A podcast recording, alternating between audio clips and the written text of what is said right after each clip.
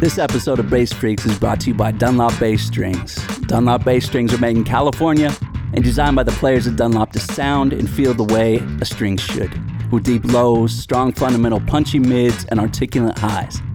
Dunlop Bass Strings offer a complete line with standard nickel and stainless round wounds, flat wounds, and super brights. They're also available in short, medium, and long scales. So go to jimdunlop.com and check out Dunlop Bass Strings. All right, what's up, my friends? Welcome to Dunlop Presents Bass Freaks. The Bass Freaks podcast is a place to gain some insight and inspiration, as well as learn a little something about some truly great bass players. I'm your host, Josh Paul, and our guest on this episode of the Bass Freaks podcast is a very, very, very well known bassist. I actually recently read that he is one of the most recorded bass players in the history of music with more than 2,000 recordings. He's recorded, performed, co written songs with performers such as Michael Jackson, Eric Clapton, Phil Collins, Stevie Wonder, Herbie Hancock, Daft Punk, by the way, that was amazing. Uh, and he is a founding member of the group Fourplay, Mr. Nathan East. Welcome to the show. We really appreciate you taking the time. Thanks so much. It's good to be here. I I, uh, hope I'm worthy of uh, being on the show with all the other freaks. Oh, come you are you are the freak. I've been, yeah, I've been called uh, I've been called that a couple times.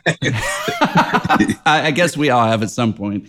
You know, if, I was uh, I was just thinking at some point I'm going to try to actually try to get you know like how many songs actually because I mean it's it's in the thousands. I mean over 40 years of recording I was going to say, do you have an actual number? I don't. I don't have an actual number, but it's just. Uh, I mean, if you figure every decade though that goes by, and especially like starting from the '80s, like I was running to the studio literally, um, and, and there were like hundreds of studios in LA at the time, and and I can remember, you know, doing like 20, 30 dates a week, just running from one studio to the next, you know. I imagine then it's probably more a lot more than 2000. that's a that's quite a career. No, it's it's good fun and and uh, you know not only have I enjoyed every minute, but I still to this day you know kind of uh, you know feel very grateful that you know something that I love so much is is actually my is is my my living sort of my my life you know so, so I, I, I consider myself very fortunate. Yes, sir. Yes, sir. Um, well, let's talk about how you got interested in the bass. I mean, could you, from when you first picked up a bass, was there a moment where you're like, can you foresee that the su- success that you've had thus far? Well, you know, it, you don't really have a crystal ball, but all I knew is that the, you know, I was I was in a church one day, and my brothers were were playing, and there was a bass sitting on the altar. You know, we they used to do music for the folk mass, uh, down at a church called Christ the King in San Diego, and and I'll never forget like this. It was I think it was a Gibson EBO little red one, and it was on the stand. Nobody was playing, and I said, "Hey, is this anybody's?" And nobody spoke up for it. And I said, "You think it'd be cool to try?" Yeah. And as soon as I picked it up, it just felt like, um, wait a minute, something very special. and, How old uh, were you at the time? And I was uh, I was 14. Okay. So relatively, you know, and I, I had played the cello uh, for a few years in in my uh, high school orchestra, but um, the bass just, I mean, as soon as I held it in my hands, it just like, man, this is this is pretty special. That's amazing. That's amazing. So from then, uh, when did you start? I mean, what was your first session, or what was your first uh, pro gig?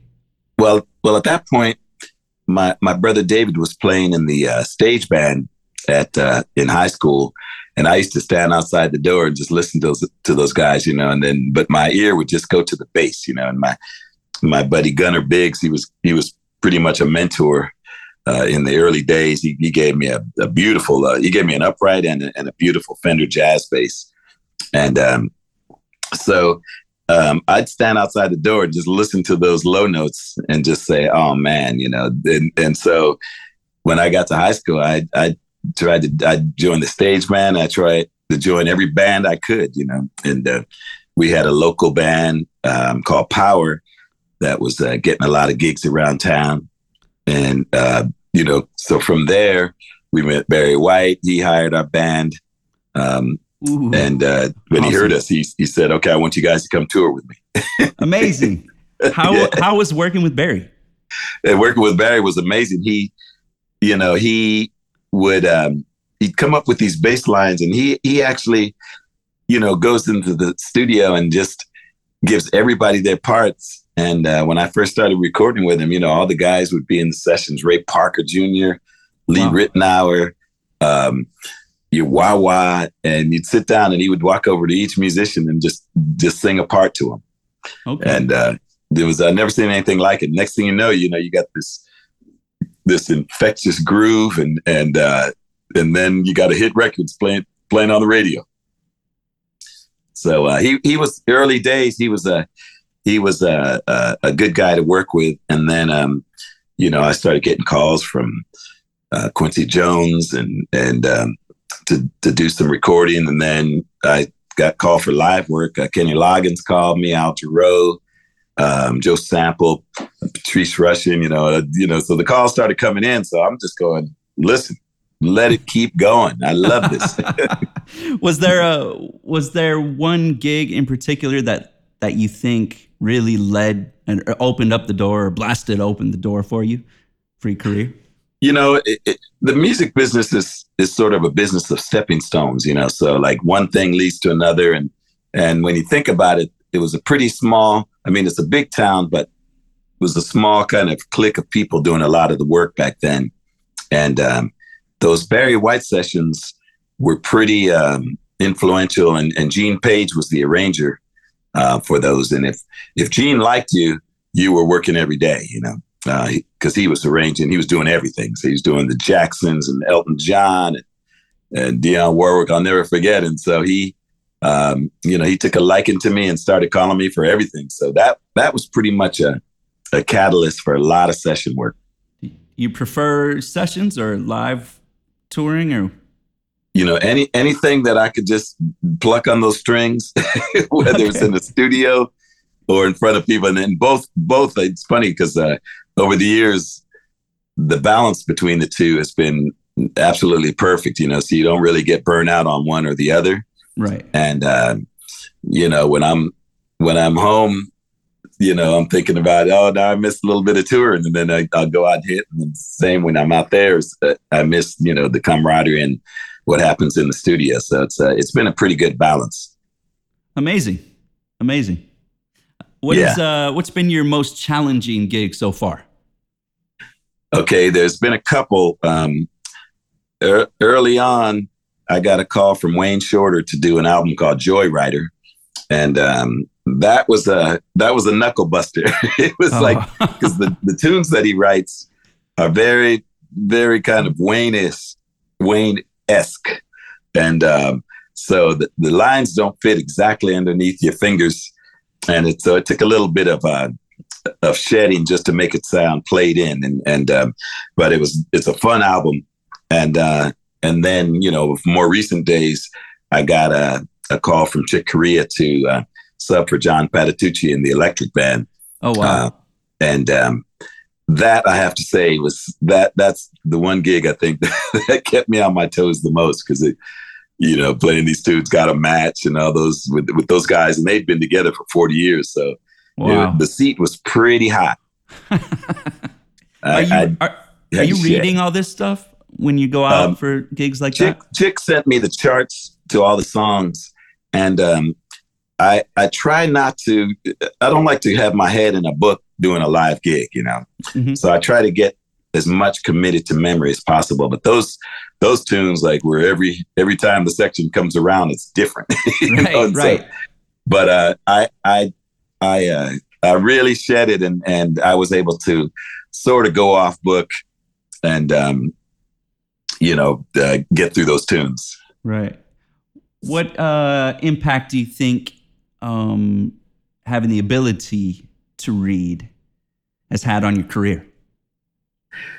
Well, no doubt that reading, you know, especially when you're running in doing uh, TV, film, movie dates, um, jingles where uh, there's a lot of notes on the page. If you want to, if you want to access that that level of work, you you gotta you gotta have your eyes together.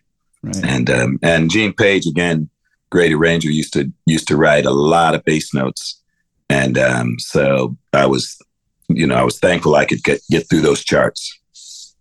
Awesome. Have you ever had a gig fail, and how did you survive it? you know, I've been very fortunate, and um, most of the time, it's just been on the up and up. Um, I do remember one time um, that them asking me to replace a James Jamerson part, and I had to turn that down because he's he's my hero, you know. Yeah, so yeah. I, I can, I, I can I said, of all the people, no, I cannot replace the James Jamerson part. You know. Have you had a sort of favorite um, record that you've played on? Is there a performance that you just look back on and just think, "Oh, this one, I'm proud of this." you know what? There, there are a few that um, I mean, the the first thing is every time I listen back, I always hear stuff that, oh man, I would if I was to do it again today, I, this is what I, I would have done. You know? I get that. I get that. And, and uh, I guess you're always kind of, you know, trying to take it to the next level. But um, you know, I'm very proud of a lot of the records we did with Anita Baker. Yeah, she's, you know, her her music is very uh, uh, performance oriented. So in the, in a way, when you're recording, we're we're actually performing and, and not just making a record, you know. And, and you could hear in in the in some of the tracks where it sounds like a, a band is actually interacting, and um, those are fun. The, the Fourplay records, very proud of. Um, you know, getting to make music with those guys at the highest level. Um, Bob James and and Harvey Mason, Lee Ritenour, Larry Carlton, Chuck Loeb, later. I mean, we're talking about like musicians that I have revered all my life, you know. Yeah. So to be in a band, true, huh? yeah, to be in a band was was just amazing with those guys, and uh, and then you know the stuff that we did, um, you know, all the Clapton stuff, uh, Phil Collins, you know, Easy Lover, and all those tunes. Yeah, proud of the way those came out. Um, and uh, and you know even even get lucky with Daft Punk was was a fun Man. You know, when when the record comes on, I I say, okay, I think we did I. I I play along to that tune and that line all the time, and I'm still trying to perfect the line. But you know, I look on Instagram too, and there's so many people doing the same, oh, same that's thing, funny. vibing out to that. So, cheers to you on that one. That's such a oh, great no, line. Thanks. Yeah, they they uh, it, it was a it was a fun record, and you know, again, you you go in the studio and little do you know that uh, you know something may blow up like that all around the globe you know.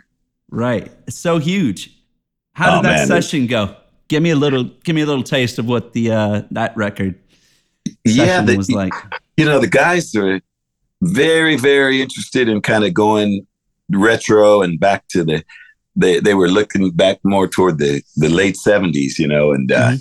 and you know like Chic had that real tight sound with Nile Rodgers. So then they they kind of list listened to a lot of those records and they just cut they uh you know enlisted Nile and and uh, a few of us and and it was just fun because they they had all these old Roland synths and and um, and they were actually recording onto tape. They had um, a two inch tape rolling uh, along with Pro Tools and um, and and then a some digital tape machines. So they had like three formats of, of recording just to really get this kind. And when you listen to the record, this sonically, it's just, it's really, really up there. And I think yeah. they mastered it like 50 times or oh, something. Wow. so, so, yeah, so they're very, very, uh, very, very, uh, you know, uh, picky about the sound and, and the feel. What did you use? What kind of bass did you use on there? And I used my Yamaha. I have a bass that um, it ended up being sort of a prototype to my signature early on, and, and the the name on the bass, which is which is almost rubbed off now, is called the Motion LB. I think LB stands for low bass. Okay. And um, so that, in conjunction with, I have this little uh, NE1 uh, equalizer box that I plug it into. That just just uh, we call it the magic box because as soon as you plug in, it just makes it sound great. You know, full. Wow so that's that's been my um, my go to bass for a lot of these records. Okay. The Yamaha five string. Very cool. Yeah, you yeah. have a lot of great basses, including the signature basses. How do you typically decide what bass goes on the session? Yeah, I mean, um, a lot of times I'll listen and, um, you know, just you make a decision. Sometimes it calls for fretless, sometimes it's upright, and uh, it's all it's all sort of casting. You know, I'll I'll, uh, I'll just listen to the song "Tears in Heaven." We recorded that, and that the fretless immediately came to mind as as uh, something I th- think could be very expressive for a song like that. You know, um, and then um, you know with Anita Baker, I just I, I go for that big round fat five string sound, you know, uh, warm, warm, fuzzy tone, you yeah. know. Um, the song like Footloose for Kenny Loggins, that was my, uh, I think it was the BB 3000 five string again, Yamaha. Um, very punchy, uh, uh, not an active bass, but uh, just sounds good. Just plugs, plug and play. Nice. Yeah. That's awesome. So you've had a relationship with Yamaha for quite a while now. Man, it's uh let's see, 42 years I've been playing that Oh wow. Okay. Yeah. Yeah. What was, what uh, drew you to to Yamaha bases initially? You know, I was I was visiting a session. Uh, it was the Dave Grusin session. Lee Ritenour was on, and Nate, Abraham Laboriel, you know, my my mentor, was on the on the session. And I'll never forget. It was at A and M, and of course, his playing is just um, so infectious, you know, and, and he, it's all in the fingers, but I just, you know, ran in there. What bass is that you're playing? And it was a Yamaha bass. Um, and he gave me, we were getting ready to go to Japan with, with Ritenour and, and, uh, Abraham gave me the name of, uh, their, uh, artist relations guy, Hagi. He was, he was the, he was the hookup. um, and so, uh, I contacted Hagi. He brought one by, uh, to the club where we were playing. And, and I said, Hagi, you're not going home with this bass. oh, it was beautiful bass, and, and you know, I just I I fell in love with them, and I, have been playing them ever since. Nice. I actually have one of your signature basses. Oh, you're kidding? Uh, yeah. And uh, you're the one. I love that bass. I love that. Oh, thanks. Very cool. You know, I, I wanted to design a something that would be like the Swiss Army of of bass, Swiss Army knife of basses. You know, where you could you could play in the studio, you could play live, and and it would kind of cover uh, different genres too. So a lot of times, you know, if I'm playing jazz or uh, I need that more pointed Jaco sound, I could kind of adjust more back pickup, and it um, and then if I need the big round full sound, I can have both of them in, and then I have little EQ on there too. So it, it ends up being a, my my go to bass, you know. Very versatile. Awesome. Yeah. Yeah. Um, so thank you for getting that. oh yeah, no, I love that bass. It's very cool. Um, and uh, I, I got to say that I, I am such a fan of yours. That was why I. I think oh, thank you. when I got one, I I was probably in my early twenties, maybe. It was such okay. a so cool, such a great wow. bass. So why the six string bass? And then so the six string, you know, when I in my early early days, they used to have to kind of. Uh, keep me down on the on the low end because um, I was trying to be George Benson of the bass. so, so I, I just love uh, I just love you know the ability the ability to be expressive on the on the higher notes. So I think with a six string, you know, it's the best of all worlds. I get the high range, I get the lower range, and and then the meat in the middle is just you know uh, meat and potatoes. You know. Right. So uh, uh, yeah, I, I love I love the six string. Awesome. Um, how much uh, how much influence do you think you have, or do you have? Not do you think you have? Do you have in the final bass parts when you do records? Oh yeah, I mean those are. I think when when someone calls you, they're they're putting the the responsibility um, on you, and especially, I mean, there's so many different types of producers. Some producers um, they don't know a thing about music, but they know how to cast and put people together. And uh, you know, so we we call those guys the phone book producers. you know, ah. where where they they say, I know if we get you know Nate and Jeff Porcaro and Luke Third and, and Phillinganes or Paich on the session, you know, gonna, it's going to be all right, you know. So they don't have to really tell you that much. And then and then you have the Quincy Joneses of the world that that could tell you exactly what to play. Um, and but he he does he gets those same guys, and uh, and a lot of times he he doesn't have to say. And and that's the fun thing about music too. If you don't have to really explain to somebody what to uh, play, mm-hmm. uh, you're already ahead of the game, you know. And, right. and, a lot of times when we get called, they're they're depending on us to, um, even in some cases, to bail them out, you know, for. And uh, you know, sometimes you have a song that's not really strong, but if you get the right players, they can, you know, they can uh, make it make it a little better. You have a group of guys that you uh, enjoy the most going in to do these sessions with? You know, I was just in um, over the weekend with with uh, Steve Ferrone, Jeff Babko, Greg Phillinganes, and my son Noah. Noah awesome. East was playing awesome. playing organ, and I tell you what, it's it's hard to imagine having more fun in the studio playing. Um, and and it's been you know all of us have been playing together for for many years. Greg, Steve, and I. Um, played in the Clapton band for many years together. Um, uh, back in the day, if if you walked in and saw Jeff Porcaro on drums, uh, we'd start laughing because we knew it would be a good day, you know.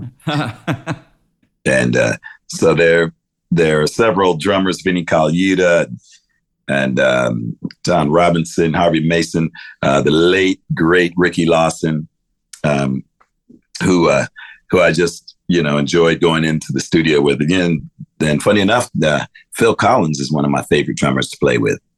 Oh wow! Yeah, we we have a good time. I love his approach and his his uh, his time, and and I mean he he's one of the greatest drummers. Is he still able to play? I didn't.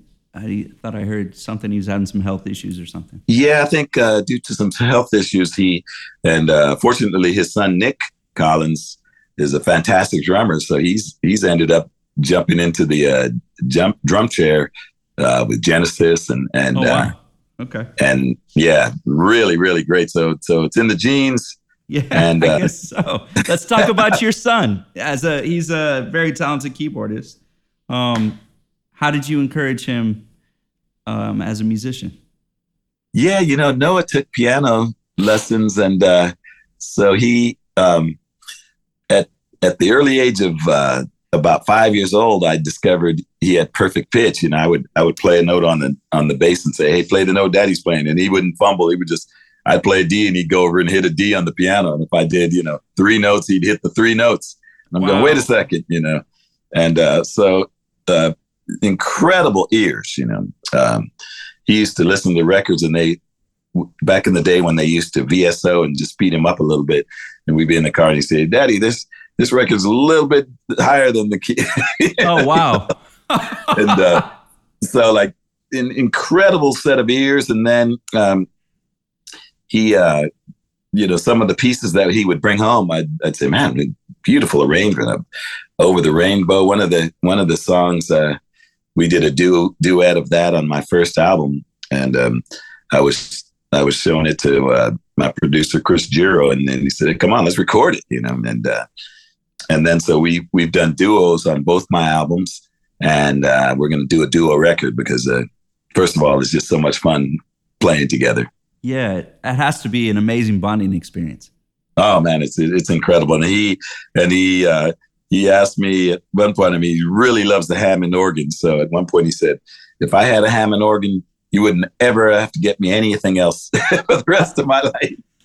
and I thought, okay, let's get him a Hammond organ. So we we uh, we found one in a church, um, and um, he he absolutely loves playing it and, and is listening to all the right guys and and uh, coming up with the goods. Nice. How old is he? And he's 22 now. Just okay. graduated from uh, UC Berkeley, uh, Haas School of Business. So he's he's got his degree in his hand and he's ready to go. He's ready. he's That's ready. beautiful. That is beautiful. Yeah, it's really fun. Um, well, let's go back to gear for a second. Um, uh, as far as amps and preamps, and what do you what do you like to use? Either live or in the studio or both, or yeah, you know, um, in the studio, I, I do like to go direct. We we bring an app, and and some engineers like to mic the amp, and then they they have two or three different signal paths paths for the bass. Um, and um, in, in that case, you know, back in the day, it was the B15. The Ampeg B15 was the was the bass amp of choice, you know. And um, but over the years, I've, I've I've used different amps. I I got with TC Electronic um, and played those for about ten years. I got with uh, Aguilar and played those for about ten years. Really great. And um, and recently, the guys from Laney um, came over. Uh, I was in England, and they they stopped by with a bunch of amps to try out, and, and they really make a musical amp. I, I think um, I think it's a family-owned business where everybody plays bass, and um, and um, so the uh, Laney Digbeth was the one that they they brought by, and we tried it out on the gig. And I said, guys, guess what? We're family now.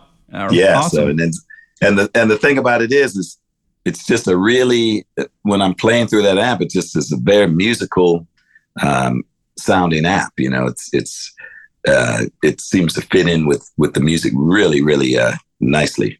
Okay, are you using those on sessions as well, or mostly so, for? Yeah, mostly live, live but uh, yeah, now now they're incorporated in my rig now, coming mm. coming to the studio, um, and so with that, and you know, I, I don't go crazy with the gear. I, I, love I love my Jim Dunlop strings, and uh, you know they never disappoint and um, on live or in studio. And then basically, I'm using the um, um, I have these signature in ears um, made by 64 Audio called the Nates. Oh, cool. and, uh, and what's what's different about them?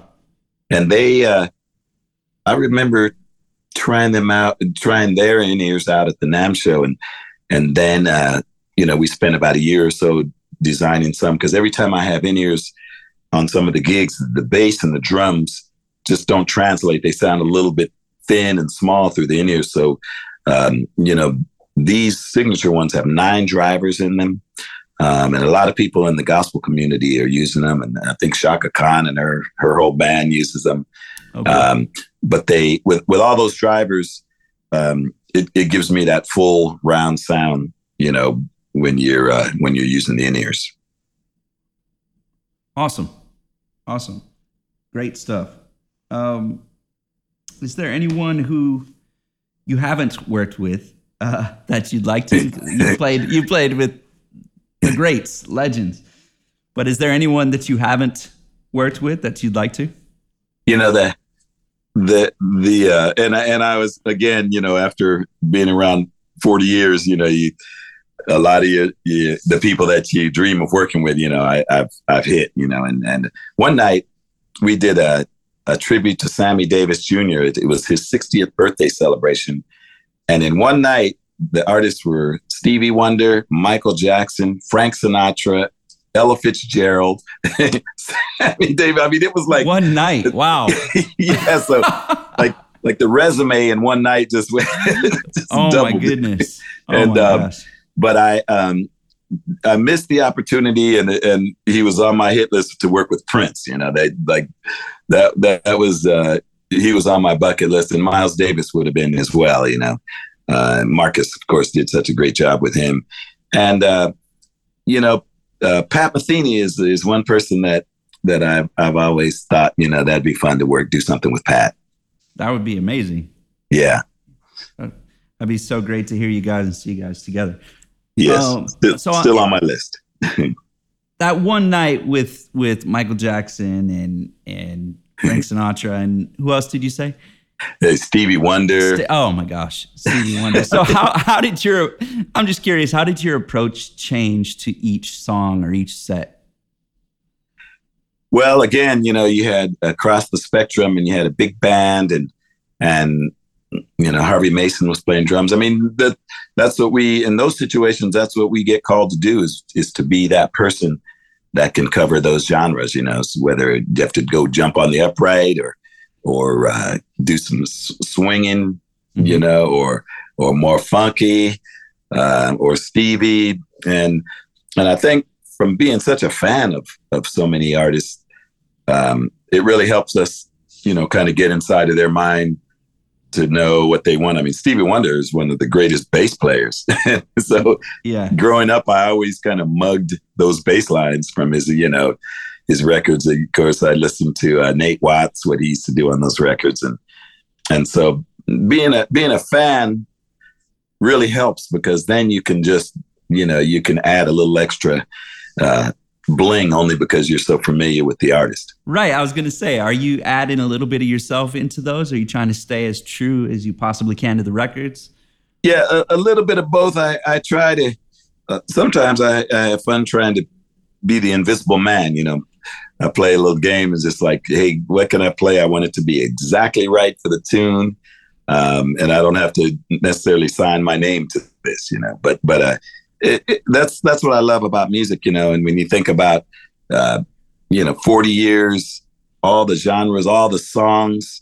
Um, I, I feel like it's just so much fun to um, have different approaches available to you and different you know some sometimes like i was saying you know you you want that real point like a Jaco uh, type of sound where it's just nice and punchy and and uh, tight you know and then other times you you want to cross like a cross between an upright and an electric and then sometimes you want that fretless where you're slipping and sliding around.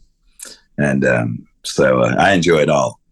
What uh, what ingredients do you think go into to making a good bass tone? And as far as the tone is concerned, I, I like, you know, I use a, a, a combination of a little tiny bit of fina- uh, fingernail for the attack, and then most of the, the flesh in, in the tone. And then, you know, obviously, um, if you're going to pick closer to the to the neck, you're going to get that nice warm um, tone for ballads, and and then you know closer to the um, you know above the pickups or closer to the bridge for those tight, you know, real tight percussive sounds, you know. So, I mean, again, I'm always kind of working on my tone and and even even when when I'm playing live, you know, you'll see me just like tweaking a little bit, adding or taking away a little bit of top or bottom. Got it. Yeah. Very important. Yes, sir. What uh, what do you think? What is your favorite thing that you've played on that people may not know that you played on? Oh wow. That's a pretty good question. Let me see. I mean, uh, it's there. There are a lot of there are a lot of albums um, in the you know in the works. But a lot of people sometimes they come up and say, "I didn't know you played on Through the Fire." Through the Fire, Chaka Khan, um, and uh, you know, Change the World is is another one I enjoyed playing on, and and um, you know, of course, you know it's funny too because a lot of songs I've had I've been on at least you know two or three uh, records of the year. You know that the song was record of the Footloose, I think was record of the year. Oh wow! Uh, yeah, uh, Change the World. I think Tears in Heaven, uh, Get Lucky. You know, so that's that's always like a good indicator. for sure, for sure. Um, who are you liking now? Next generation of players. Oh man, now there's there's a lot, you know, and, and uh, Thundercat, you know, he's he's killing it. Um, yeah. But uh, you know, there's some youngsters, Justin Lee Schultz. You know, these guys are just, you know, now I I scroll through Instagram and I I just get my feelings hurt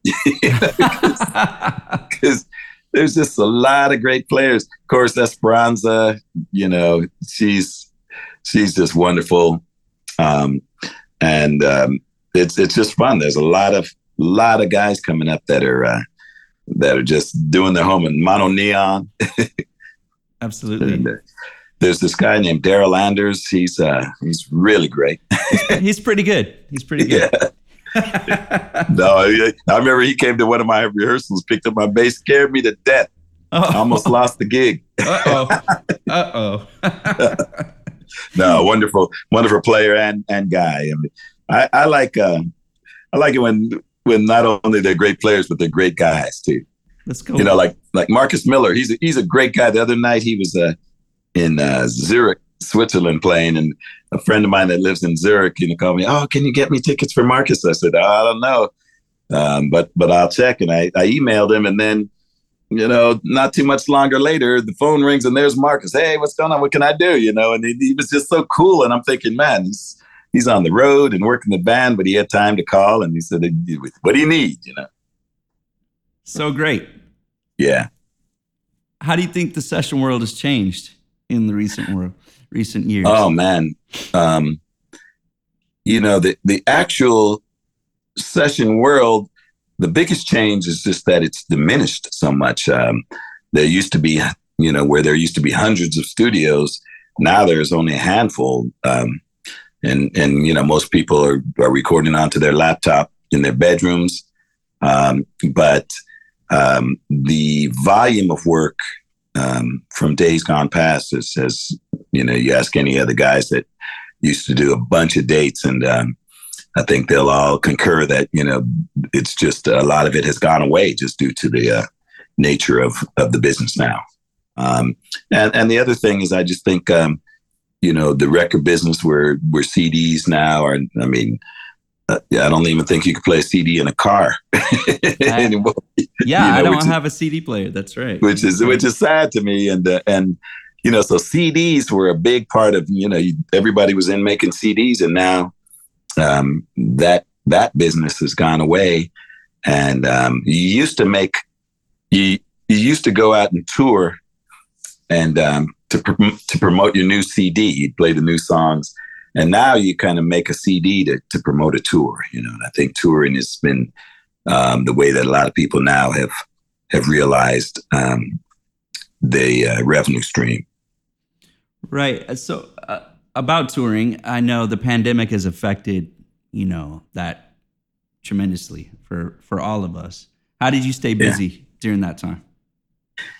Yeah, fortunately, I mean, by having my own studio, um, uh, I was able to stay busy. People were sending me tracks. I remember uh, a couple of soundtracks of the movie Paw Patrol. I think they sent me like a, uh, a you know, 60, 100 tracks to, to, put bass on, you know? So oh, that, wow. Awesome. I, I, can remember, you know, being in there till four in the morning, just just grinding away, you know, getting these cues done, you know. And um, but that that was a way for me. You know, people would send tracks from all over the world and uh, for me to record. So thankfully, I had my own studio. Um, but uh, it was a it was a little bit of a I was a little nervous because I had some pretty uh, substantial touring booked uh, in 2020. Um, that was you know gonna gonna take care of me for the year.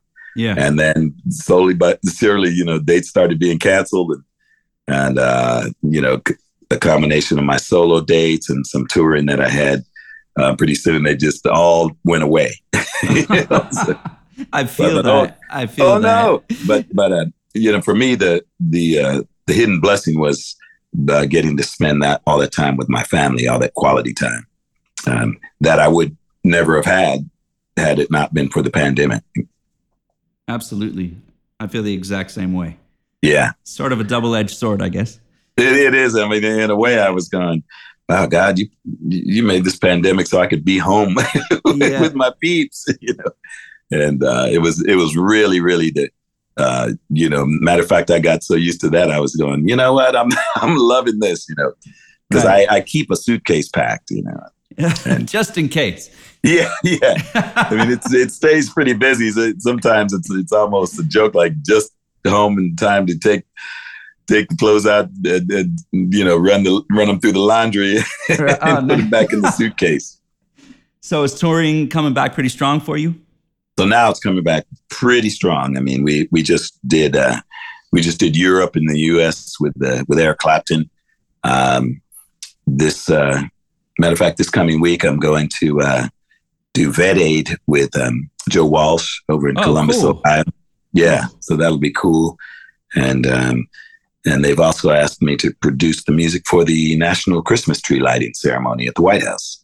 So, wow, um, that what an yeah, honor! So, That's great. Yeah, the, the, high honor. So looking forward to that. And have you done and anything like that before?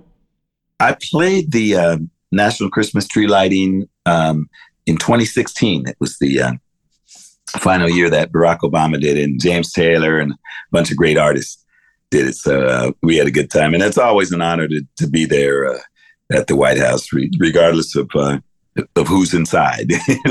right, right. awesome.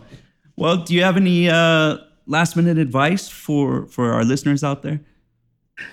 You know, all, all I say is l- listen to as much music as possible, and and you know, for me, I just do it because it's so much fun and I love it. You know, and, and I don't I don't do it thinking about you know I, I never I never like got into music for the money or for for it's just because I love playing so much. You know, and um and then you know I always say just listen as as much as possible. I have a, an online course through artistworks.com, um, a little school of bass where where uh, you know I teach online, and um, I I always enjoy hearing what uh, what the new bass players are coming up with. Okay, what's the link for that? Is there a? Yeah, it's uh, you could either excuse me, you could either get through it through artistworks.com or uh, nathaneastbass.com. Awesome. Everybody check that out. Man, we really appreciate you. Um, do you have anything coming up that you're really excited about aside from the, the things you just mentioned? Yeah, and then uh, I'm most excited about uh, recording an album with with my son Noah. That's uh, yeah, that's yes. something in, in, all these years that that I haven't done, and uh, uh, you know he's turned into my favorite musician, and I just I just love playing with him so much. So really looking forward to uh, doing a, a, a duo album with him. When are you going to do that? And uh, we're as we speak. okay. Okay. yeah. awesome. I cannot yeah. wait to hear. Oh, thank you. Yeah, no, it's just it's just so much fun, and uh, he he really he really gets the fact that just he he just comes up with music, you know.